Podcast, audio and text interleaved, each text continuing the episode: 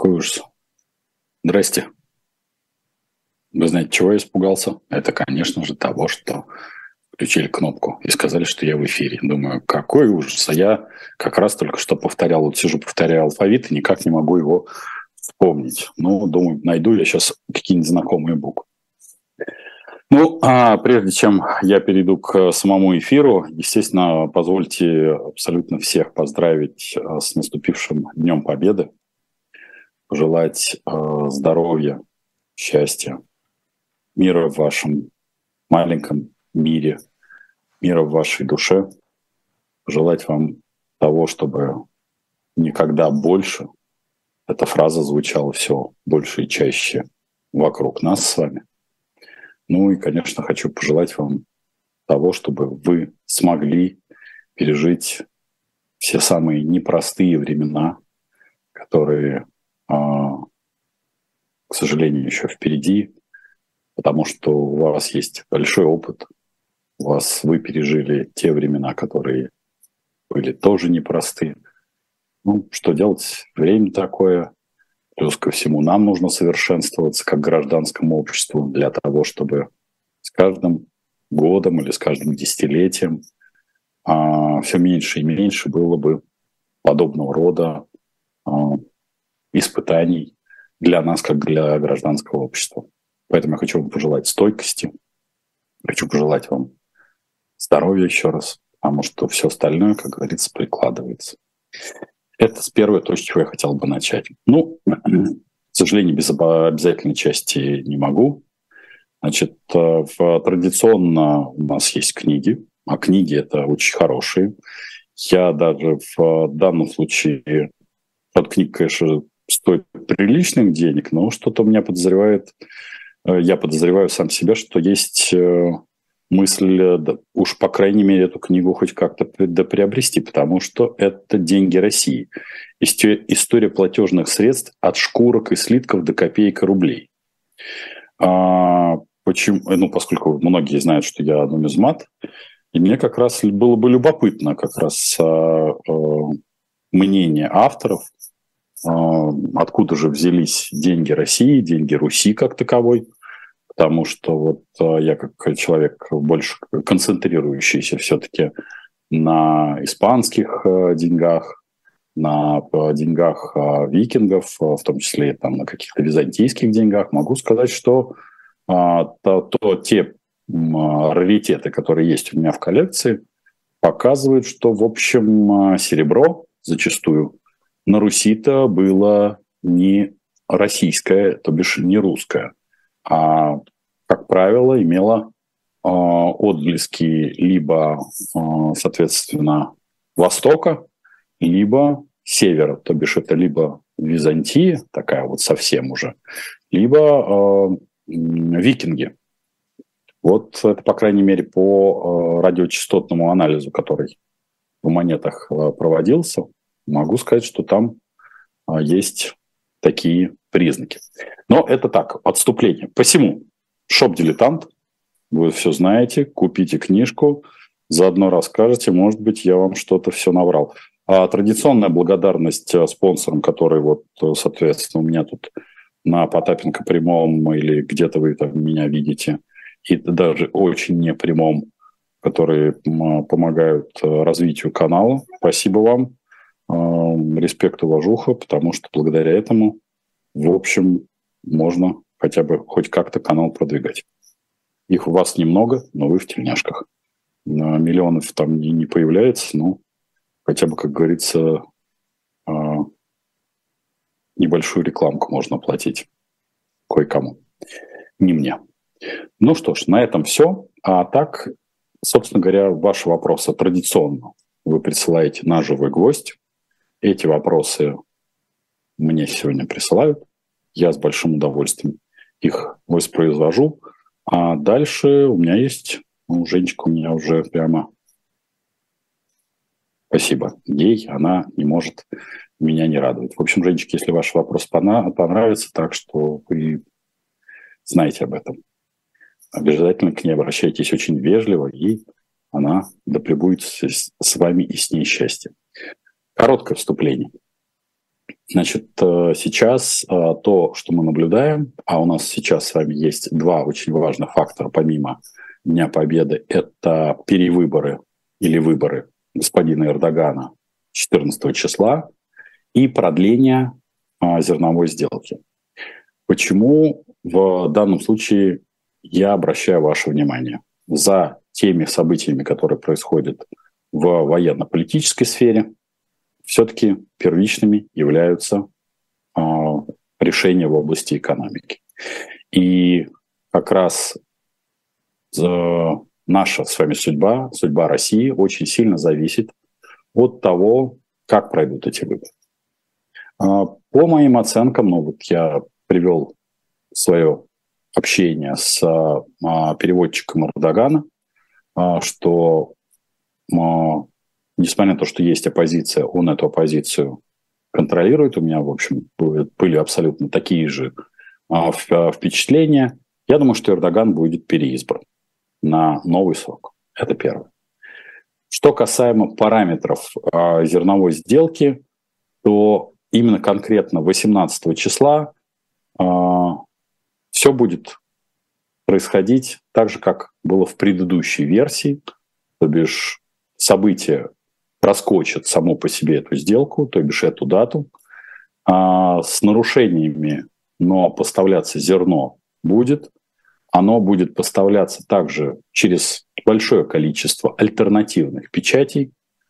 Как я уже говорил, при встречах с, на границах я вижу этих людей, которые занимаются зерном, кому принадлежат эти печати. В основном это чиновники или близкие к чиновникам люди – Поэтому э, количество там как бы зернотрейдеров появившихся, хороших, плохих, я вот сейчас как раз не готов эту историю обсуждать, потому что всегда начинается, э, начинается какой-то разговор, насколько эти, насколько это люди, эти хороши с точки зрения как раз проведения активных позиций в, э, на зерновом рынке.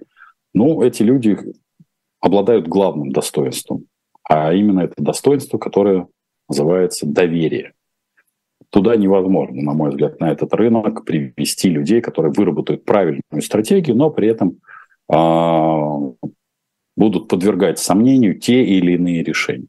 Поэтому сделка будет продлена, а мы с вами будем получать зерно и будем получать, поскольку мы получаем, покупаем с вами высококачественное зерно для хлеба, с хлебом проблем не будет, а, и будем получать за это деньги. Так что фундаментальных изменений я надеюсь в эту и следующую неделю, с которой мы с вами встретимся, потому что 14 число – это на выходные, мы с вами не увидим. И это к лучшему. Это тот случай, когда надеюсь, что отсутствие э, хоть каких-то новостей – очень позитивная новость. За я перехожу к вашим вопросам. Ваши вопросы на живой гвоздь. Шлите.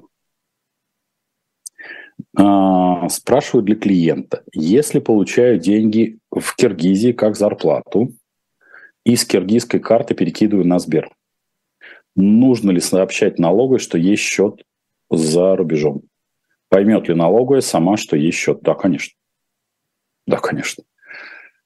Ну, Значит, э, налогов, в налоговой не сидят идиоты.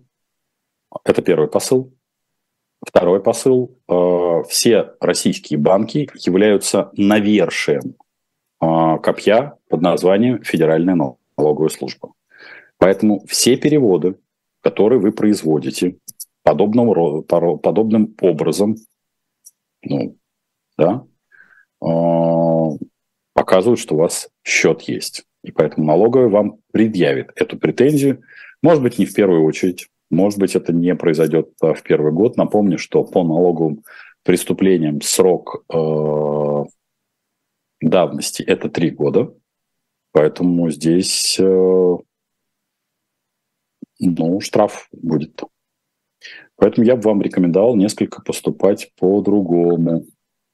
Если вы хотите э, получать деньги в Киргизию, то проще с кем-нибудь договариваться, ну, то бишь есть система зачетов, когда вам здесь положат эти деньги на Сберовский счет, а там у вас будет, ну, то есть, чтобы не происходило трансграничных переводов.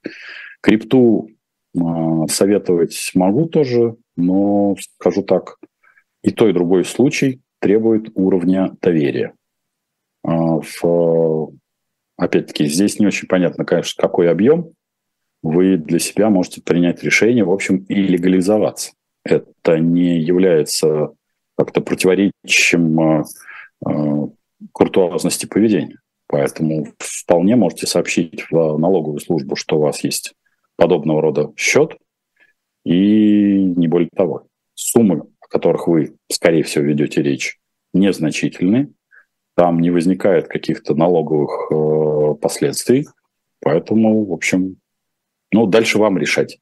И просто основная проблема и неаккуратность наших сограждан в области налогового планирования и обращения вообще э, в области государственного управления как в России и за рубежом, что мы ленимся. В какой части? Как правило, происходит вот, собственно, далекий, недалекий пример – это так называемые, соответственно, дела против блохеров. Ведь э, когда они организовывали первую печать, э, все, чем они задались вопросом, а на что получать деньги. Ну и посмотрев э, какие-нибудь общеупотребительные тексты, они сказали, да, что там, господи, давайте я буду получать на ИПшку. А ИПшку что регистрировать? Да, ИПшку быстро регистрировать. При том, что вы знаете мою позицию, вы достаточно давно смотрите на наш канал, присутствуете на нем. Я категорический противник вообще регистрации ИП как такового. Потому что я а, не вижу а, ни малейших преимуществ перед ООО на 6%. А, легкое затруднение или усложнение, которое происходит в документообороте на ООО, компенсируется существенным а, облегчением с точки зрения избавления этого, от этого ООО, от ИП можно избавиться, как говорится, просто его закрыв, и то далеко не факт. А, меньшей ответственностью как таковой, она ограничивается суммой вашего взноса, ну и многими другими плюшками. Поэтому, когда я вижу, что компании или люди вешают на себя ИП, а не и ООО на 6%, я, ну, последние там, сколько лет я в публичной сфере, я уже даже написал это об этом ну, более подробно где-то в книгах, почему, в общем, не надо регистрировать на себя ИП, то вот я в данном случае тоже могу удивиться. Люди привыкают к определенному меру, методу поведения. Поэтому, если вы привыкнете вот так переводить к себе деньги, вы впоследствии налетите на более сложные а, правонарушения. Я бы этого не рекомендовал. Изначально сделайте так, чтобы а, вам было неудобно. Извините за прямо вот такое указание. Потому что когда вы делаете удобство в нарушении закона, пусть и маленьком нарушении закона, то это нарушение закона потом выльется в крупное правонарушение, а ваше удобство выльется в статью уже не административного кодекса, а уголовного. Стас Путильцев, по вашим оценкам, что будет дальше происходить с организациями НАТО и ОДКБ? Какое влияние они будут оказывать на военно-политическую, а также экономическую повестку? Ну, смотрите, а, все, что давайте начнем с ОДКБ.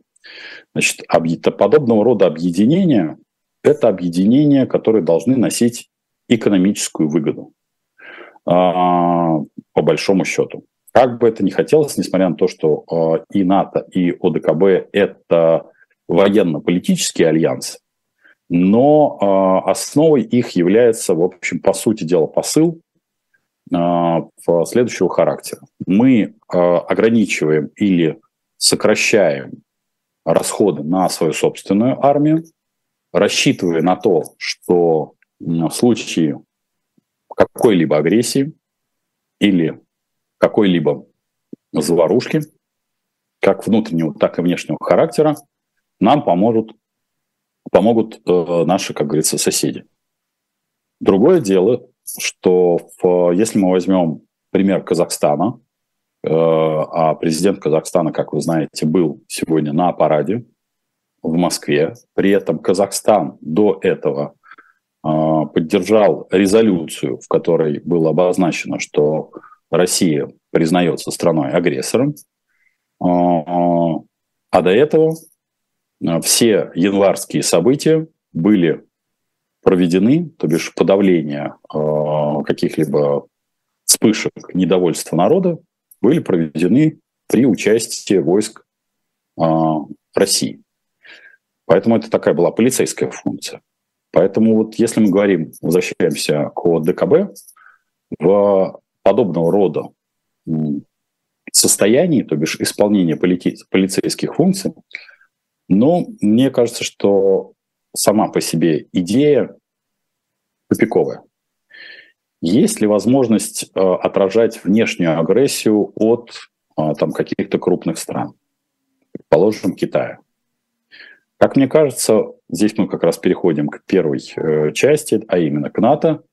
Э, НАТО показывает, э, на мой взгляд, именно как объединение, неспособность к противостоянию крупным державам, а, которые в случае а, агрессии против там, небольших держав могут достаточно быстро, имея э, развитую промышленность, могут быстро нарастить а, тот объем необходимого вооружения для продолжения достаточно длительных военных действий. НАТО при этом носит характер все-таки военного альянса, но промышленность этих стран, входящих в, э, в этот союз, не подчиняется э, своей инфраструктурой, даже военная промышленность, подчеркиваю, э, по тем или иным распоряжениям самой структуры НАТО. То бишь НАТО является заказчиком для промышленности. К чему это приводит?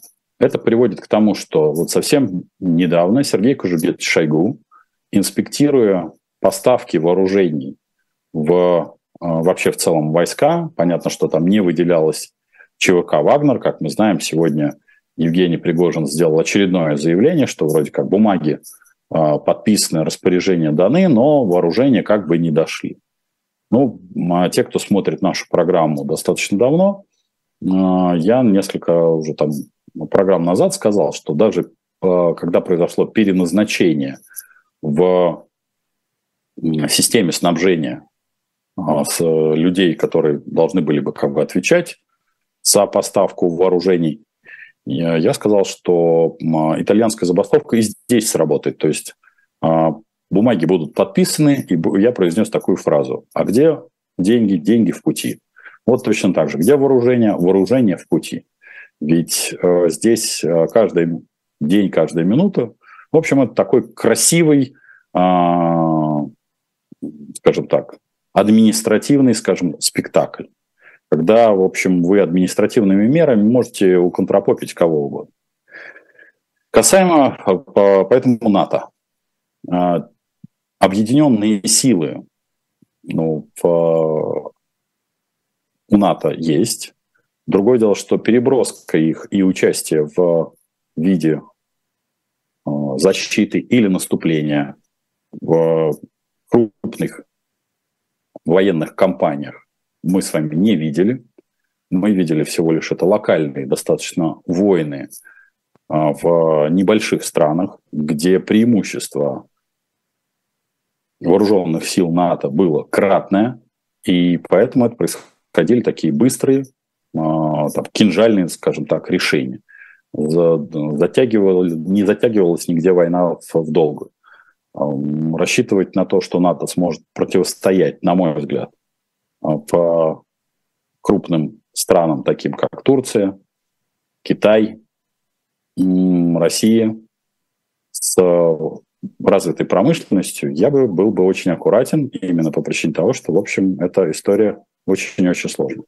И касаемо экономической повестки, безусловно, что в данном случае э, я исхожу из того, что наращивание экономического потенциала военного потенциала происходит медленно, строительство заводов происходит медленно, и сейчас на основании действующего российско-украинского конфликта будут делаться, на мой взгляд, выводы. Они должны быть сделаны. И в первую очередь выводы по тому, что же такое современная война.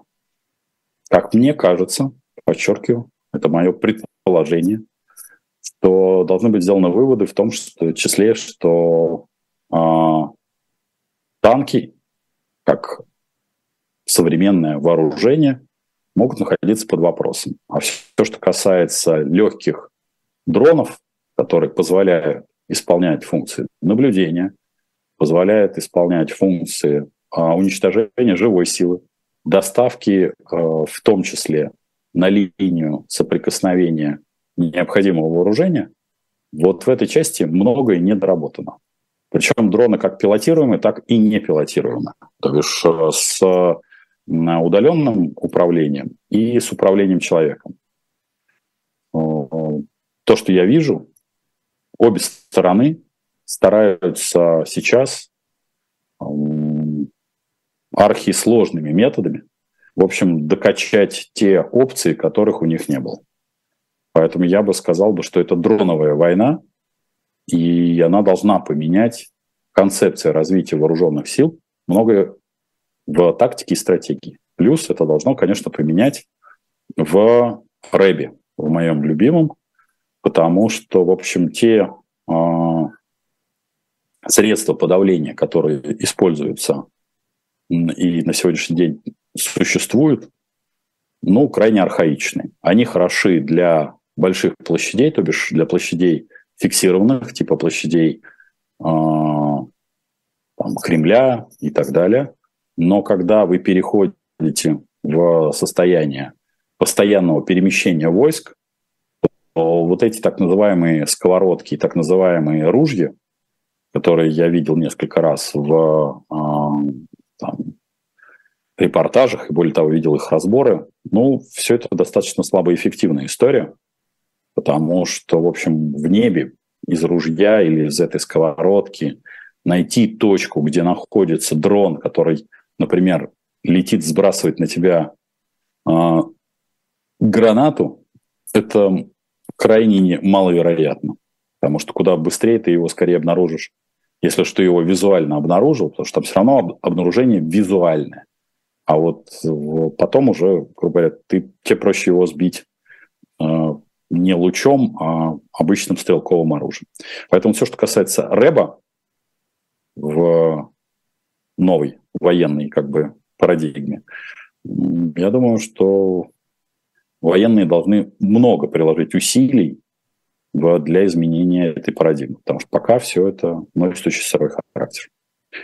В конце 22-го, в начале 23-го плановая операция. Деньги отложены в основном в евро. А в начале 23-го, слушайте, у вас уже должно быть все уже произойти.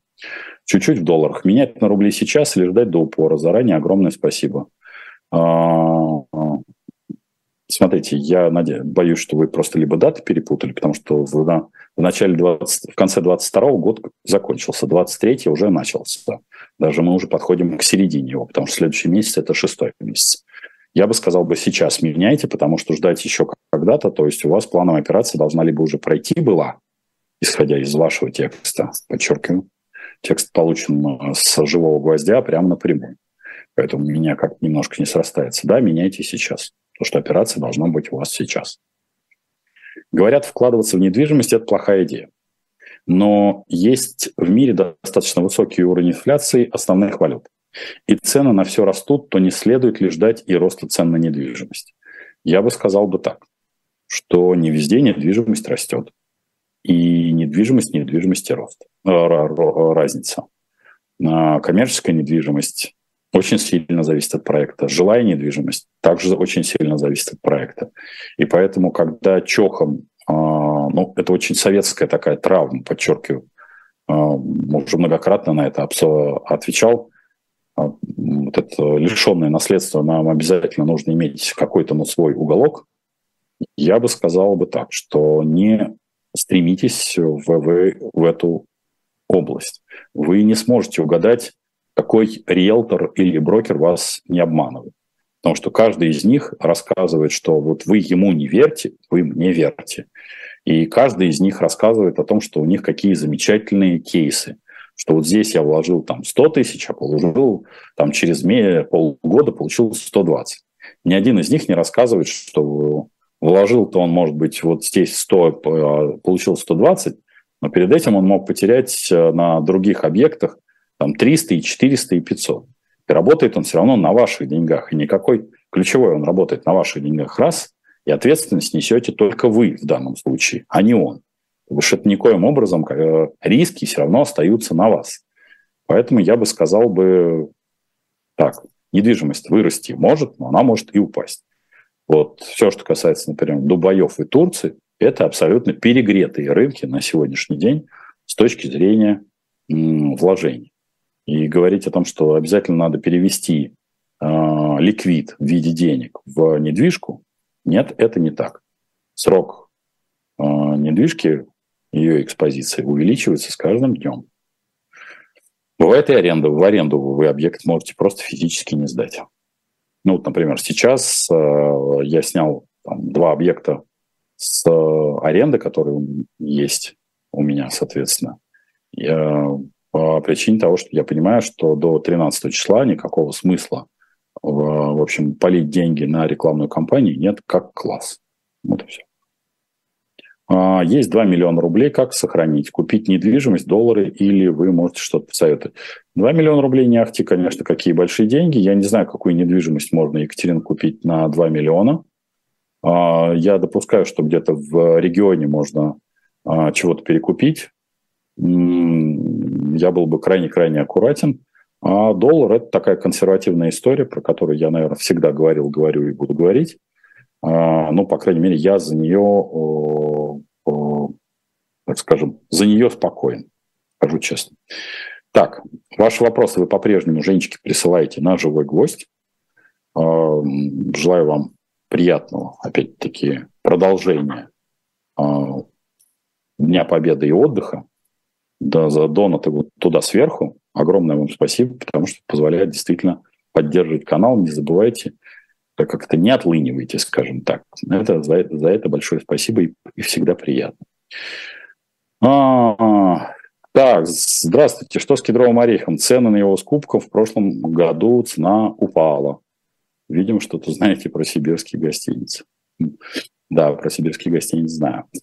А, скажем так, э, смотрите, это очень сильно зависит э, от того, ну, если вы бьете шишку и ее где-то сдаете, очень сильно сдает, э, зависит цена от вашего приемщика.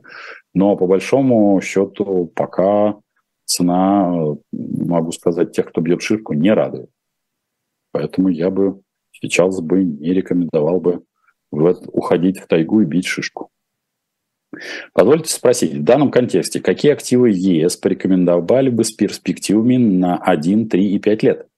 Доллар по личным расчетам не очень работает. Живу в ЕС, зарплата в евро. Вариант с недвижимостью пока не рассматриваю из-за сильных флуктуаций на рынке ЛЛ. Смотрите, а, касаемо активов 1, 3, 5 лет.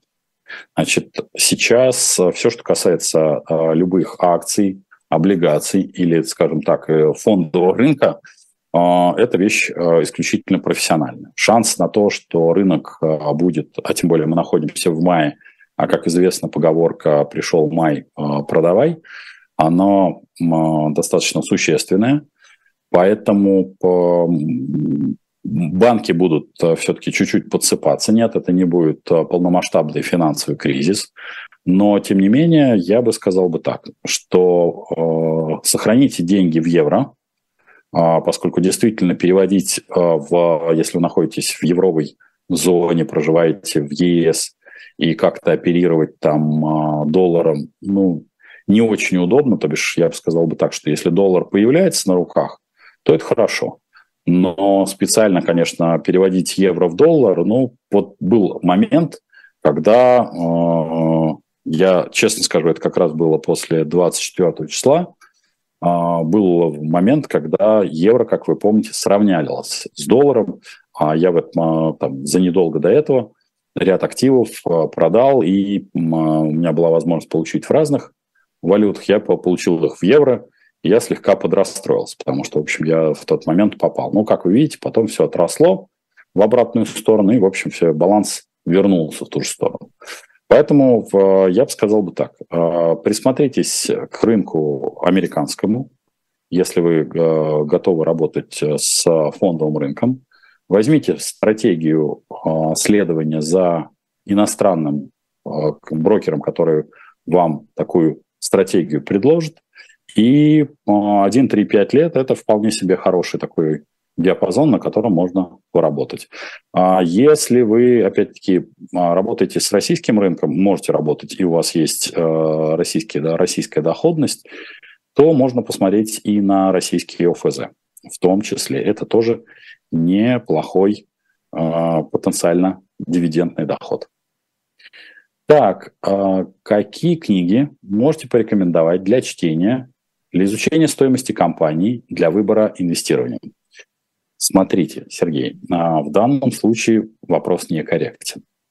Потому что когда вы говорите для изучения стоимости компании, если вы говорите in general, то, конечно, неплохо бы уметь читать их баланс.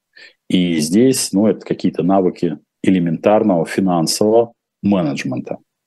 А, а, какой будет, какая книга будет э, близка вам в соответствии с вашим образованием, мне немножко сложно определить. Я всегда стараюсь э, не давать, как это, дурацких э, ответов на, на вопросы как-то in general, то бишь э, в глобальном. Потому что вам нужен финансовый менеджмент а, для того, чтобы понимать, как читается та или иная отчетность.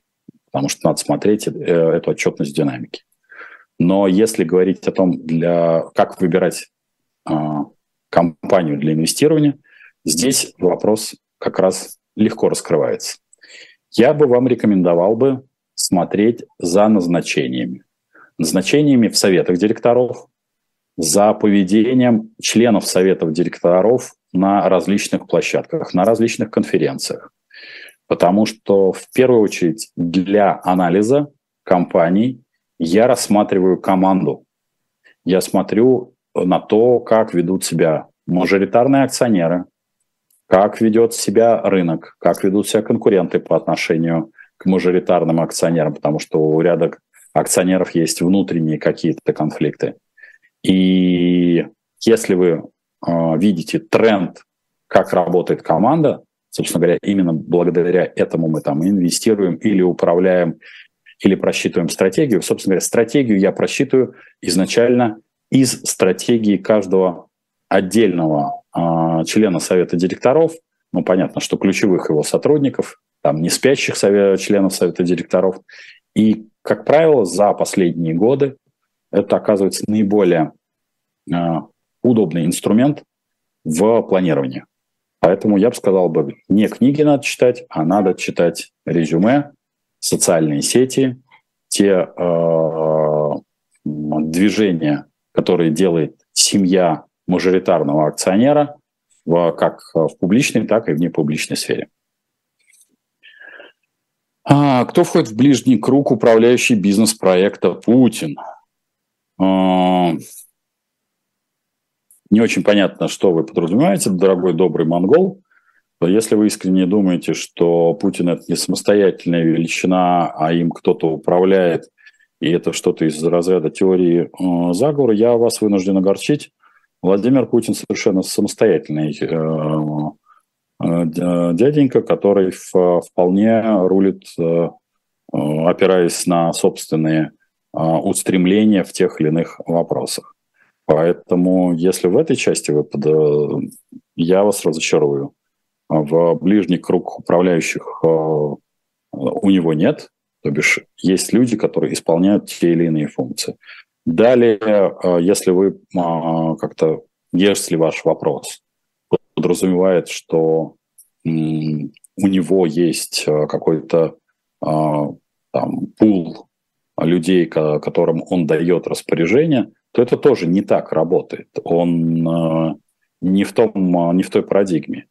Он выстроил систему военно-политического управления, в которых именно финансовая часть или все, что касается системы обеспечения, лежит на сотрудниках ФСО, которые там с помощью тех или иных там инструментов, как папок, а, личных взаимоотношений, э, бизнес-интересов управляют, э, в общем, активами э, для активами под названием Российской Федерации.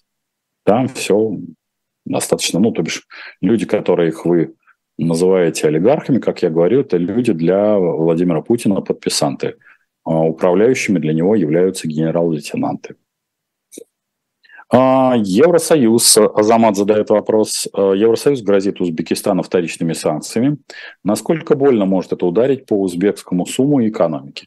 Ну, я бы сказал бы так. Евросоюз, конечно, грозит Южному Централу но если говорить про Узбекистан, то скорее э, взаимоотношения как раз с Российской Федерацией будут э, для него, как э, для одного из важнейших партнеров э, Узбекистана, то бишь это как будет вести себя Россия, так будет вести узбекский СУМ.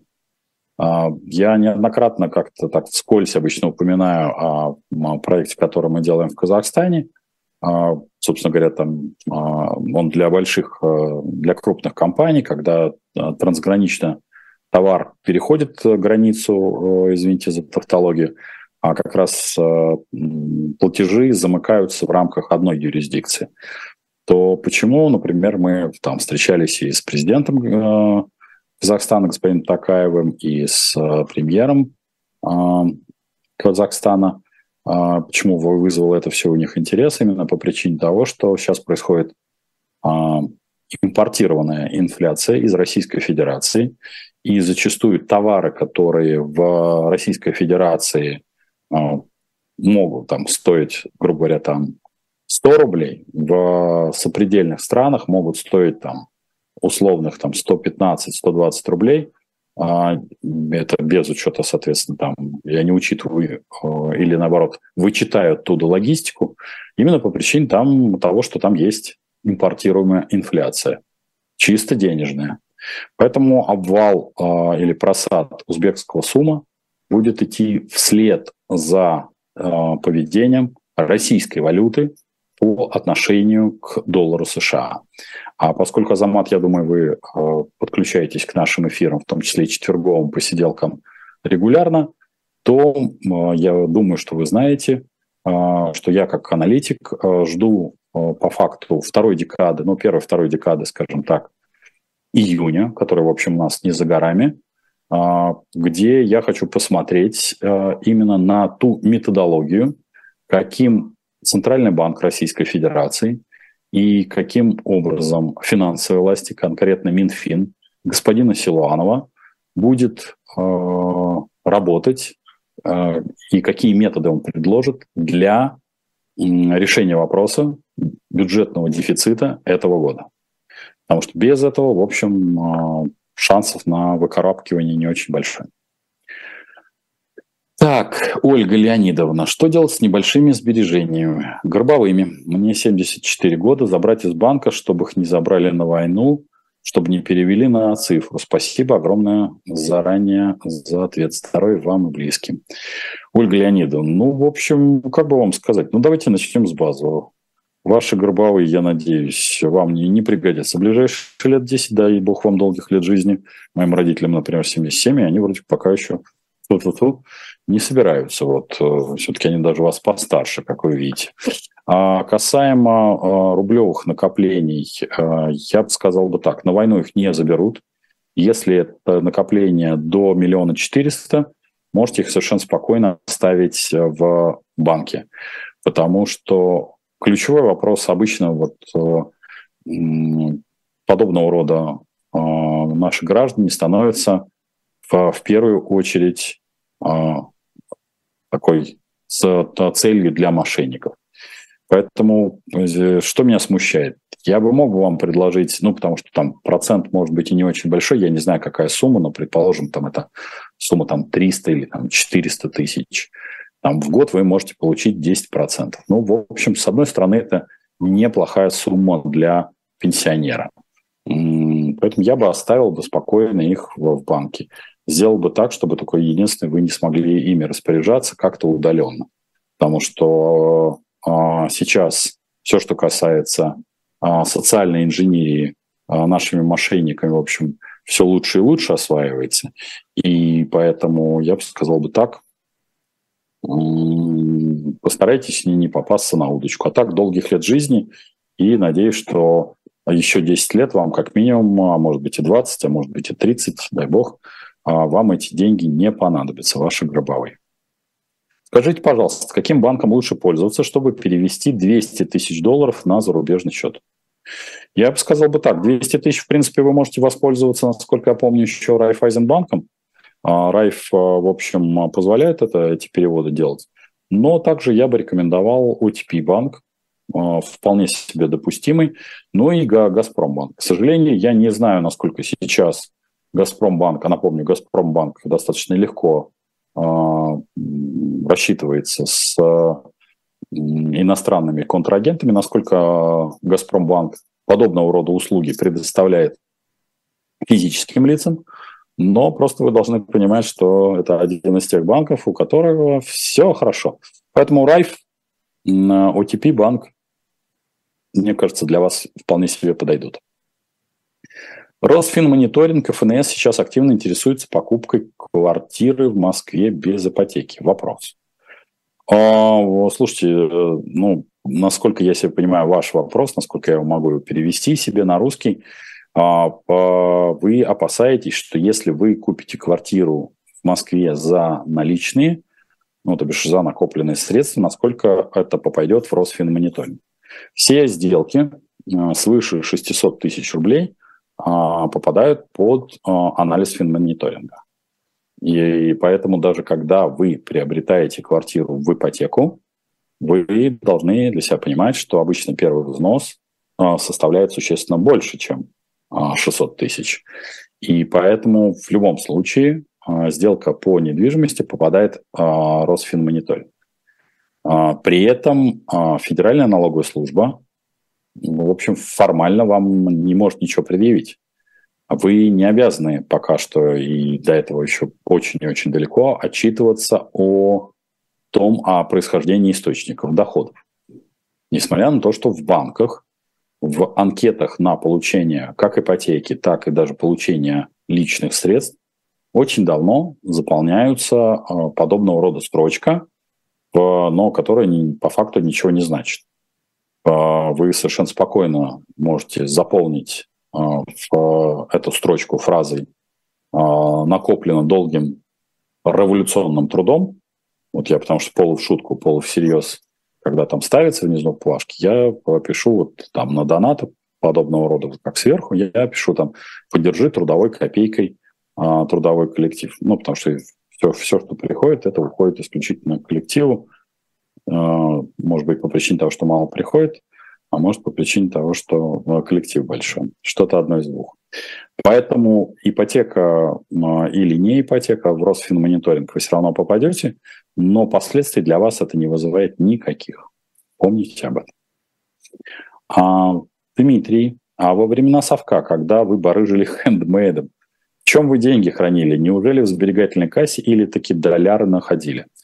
Значит, э, да, когда я занимался да, производством э, и соответствующей по последующей продаже, э, по, скажу честно, я не очень меня интересовали деньги как таковые. В основном все-таки это была такая меновая торговля, все, что касается грамм пластинок, ну, вот, которые вы, например, ну, у нас там осталось не очень много – в, как бы на наших четверговых посиделках, но осталось что-то, да, вот эти пластинки я приобретал, ну, вот там остался как раз двойник, мой любимый двойник Pink Floyd, и, по-моему, последняя пластинка черного кофе. Если не купили сейчас, я до сих пор, к сожалению, этого не знаю. Вот, то, например, а, почему я купил тогда вот коробку, даже несколько коробок Pink Floyd, не только потому, что он мне был люб, но я считал, что это такой хороший обменный потенциал. И если говорить, в чем же я как-то хранил, то хранил в, в первую очередь, конечно, вот подобного, народ, на, подобного рода активов. Как, в общем, и повезло. Некоторые прям мне написали, что как повезло, что вот мы а, смогли там купить, там, купить там, диск э, с там, 2007 года или вот этот двойник. А, он, правда, есть, и он это не, не редкая пластинка, но тем не менее, что это там из моей коллекции, это более ценно. Спасибо вам за подобного рода оценку. Но логика была именно накопления вот в том числе и в, в товаре. А при этом, когда деньги возникали, то, конечно, в долларах. И когда появилась первая а, возможность открыть расчетный счет в валюте. Я это сделал. А, я жил тогда еще в, а, там, у себя в Кунцево, но я приехал на новаторов. Именно тут, а, ну, сейчас теперь это не очень далеко от меня, от, от нового места там жительства. На новаторов была первая сберкасса, где можно было открыть долларовый счет. И именно в этой сберкассе я положил те самые 33 доллара, которых Э, есть некоторая легенда, которую я, или байка, которую я рассказываю на четверговых посиделках. Поэтому могу сказать, что в долларах, долларах США. А повлияет ли на инфляцию обещанная выплата пенсионерам в размере 7 тысяч рублей? А, Санчес, я могу сказать, что нет, особо сильно не повлияет, потому что а, все-таки те выплаты, которые сейчас а, делаются нашим пенсионерам, и они, в общем, носят характер э, уже включенных, в, в том числе и в потенциальную инфляцию. Поэтому я бы сказал бы так, 7 тысяч рублей э, не ахти какие деньги, это приятное дополнение для наших пенсионеров. Считаю, что недостаточно, и я бы, ну, вы знаете мою позицию многие, что я по-прежнему считал, считаю и буду считать, что э, все льготы нужно вернуть в состояние так скажем, их не монетизация, а как раз а, в, в натуральном выражении, именно по причине того, что пересчитывать их в деньги, это, в общем, по факту их э, нивелировать как класс. А когда люди э, получают их в натуральном выражении, это куда более разумно. Но, подчеркиваем, этому уже не бывать, и, как говорится, в эту же воду второй раз не войти. Подскажите, в китайскую валюту, видимо, юань все-таки вы подразумеваете, когда пишете китайскую валюту, можно вкладываться? Я бы сказал бы нет, смысла в этом нет. Если у вас, э, Валентина, нет расчетов с китайскими товарищами за китайские товары, то бишь у вас нет какого-то минимального хотя бы товарооборота, то даже держать э, или переводить тем более э, рубли в китайский юань – это большая бессмыслица. Потому что, ну, вот э, открыть счет в юанях э, сейчас не представляется сложным. А, можно получить даже карточку Union Pay, но при этом надо помнить, что карточка Union Pay в самом Китае, при том, что это китайская платежная система, в самом Китае это не особо используемая карта. Да-да, вы, вы не ослышались. В общем, там иная платежная система.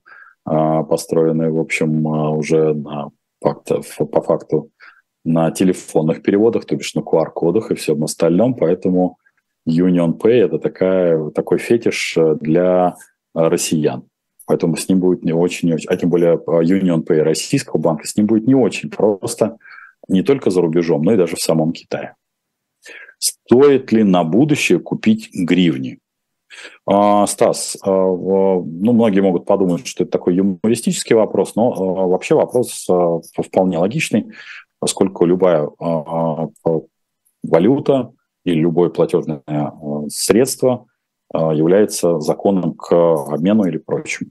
Я бы сказал бы нет, потому что курс гривни поддерживается исключительно бесперебойностью в поставок денежных средств из э, Евросоюза. То бишь те самые 5 миллиардов э, там, евро, которые э, ежегодно в общем, выделяются на функционирование украинской инфраструктуры, украинского государства, достаточно попросту небольшого сбоя, который приведет к обвалу гривни. Поэтому, в общем, курс ее поддерживается не экономикой, а траншерами. И здесь рассчитывать, что это будет, в общем, ну, такая история вечная, ну, я бы сказал бы, это очень сильно наивно. А, у Евросоюза а, ему предстоит еще очень а, долгий процесс, соответственно, взаимодействия с Украиной вне зависимости от того, как будет развиваться военная фаза этого конфликта, потому что как в хорошем смысле, так и в плохом кто-то должен за это заплатить. Потому что не бывают э, деньги налогоплательщиков, то бишь труд конкретного бюргера или там конкретного испанца, который, попросту говоря, э, в, выкинут в пропасть, и вот на нем поставлен, выкинул в пропасть, я готов поддерживать. Э, до какого предела? То есть если все это пересчитать в реальные деньги, которые могли бы быть вложены в европейскую экономику, ну, то бишь все это аккуратно просчитывают, да, все это а, инвестируют, инвестируют в определенное свое спокойствие. Но все это рассматривают все равно как инвестиции, а не как, знаете, вот эти безвозмездные траты, то бишь э, подарки. Поэтому я бы сказал, бы гривни нет, как и рубли. Поэтому смотрите на что-то более устойчивое. Есть ли в российской экономике тонкие места, при проблемах которых возникает быстрая цепная реакция большого кризиса? Я бы сказал бы так. А фундаментально сейчас э, подобного рода, ну, совсем тонких мест нет. А, либо я бы отнес бы к, к этому тонкому месту это качество государственного управления. Собственно говоря, бывшее постсоветское пространство грешит именно этим, потому что оно, качество, я имею в виду государственное управление, во многом построено не на профессиональной основе, а построен исключительно на системе клановости, блата и э, кумовства. Это относится практически ко всем странам бывшего постсоветского пространства. И э, ну, это свойство. Э, мы 70 с лишним лет в эту сторону топтали тропинку и говорить о том, что это можно эту тропинку как-то изменить, это нет. А касаемо готовящихся пакетов э, санкций, так называемым 11 ну, практически, по-моему, все уже экономисты на эту тему оттоптались и уже сказали, что э, санкции, в общем-то, исчерпаны как таковые, они могут носить очень э, какой-то точечный локальный характер, не влияющий глобально на российскую экономику. Я могу тоже повторить этот же тезис, э, но вы его знаете, поскольку вы присутствуете на наших встречах очень давно. После шестого пакета с пак... все остальные пакеты с пакетами. Это моя фраза. Я не вижу необходимости от нее пока что отступать и пересматривать как-то свои расчеты. После шестого пакета все остальные пакеты с санкциями – это пакеты с пакетами, и не более того. Их можно множить, написать 20 30 ну и так далее. Как работает э, самокат Dark Store, на чем зарабатывает? Ну, в основном они зарабатывают как-то на проценте как таковом, если упрощенно. Но в целом модель многофакторная, ее надо долго раскатывать, а у нас осталось там буквально две минуты. Так, как думаете, на Росатом санкции наложат?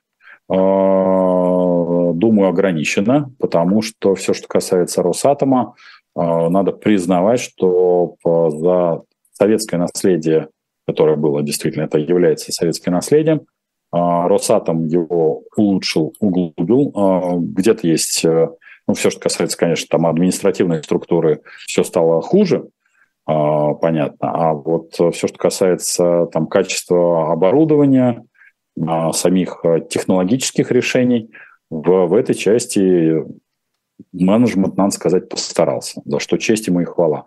Решение от Росатома, если бы брать бы еще там вот эту административную надстройку, то Росатом мог бы быть крайне высокодоходной, высокорентабельной компанией, Э, без э, всяких э, внутренних заморочек, потому что на Росатоме и вообще на этих проектах мы могли бы зарабатывать колоссальные деньги.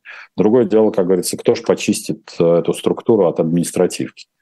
Представляете, какое количество там надо будет выгнать, там процентов 30 надо будет повыгонять в тех, кто там, а, как говорится, тех, кого, кого присосали. Ну, я говорю, родственники, друзья, друзья знакомых, блатота всяческая. И поскольку я там общаюсь периодически с э, людьми в управлении, люди, конечно, в шоке. Ну, это свойство вообще всех корпоративных структур. Они зачастую копируют государственные структуры, а поскольку Росатом является, в общем, государственной структурой, только в худшем своем исполнении.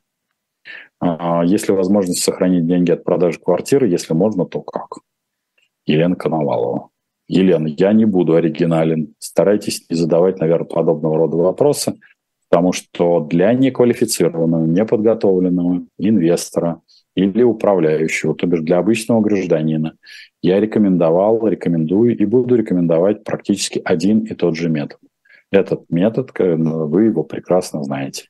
Если вы понимаете, что вы относитесь именно к группе неквалифицированных инвесторов или там, соответственно, просто обывателя как таковое, а, и у вас есть длинный горизонт от двух лет, то это доллар США, в который вы просто спокойно выкупаете, кладете там в банковскую ячейку, либо если у вас там дома замечательный такой есть сейф, а, потайнее не бывает, но поскольку основной, кто и кого грабит, это по наводке своих родственников, если особенно даже если вы им про это не говорили. Поэтому я бы вам рекомендовал все-таки банковскую ячейку хотя бы на первые три месяца. И если все пошло а, по-тихому и на вас там не наехали, и у вас квартира осталась э, не обнесенная, то бишь вас не слили ваши же любимые родственники, но я бы сказал так. Помните, что доллар США – это вещь как-то вечно зеленая. Собственно говоря, я был рад сегодня вас всех видеть. Я был рад вас всех слышать. Еще раз, в очередной раз поздравляю вас с а, праздником 9 мая, Днем Победы. И до встречи четверг, ну и во вторник традиционно. Всем всех люблю. Пока.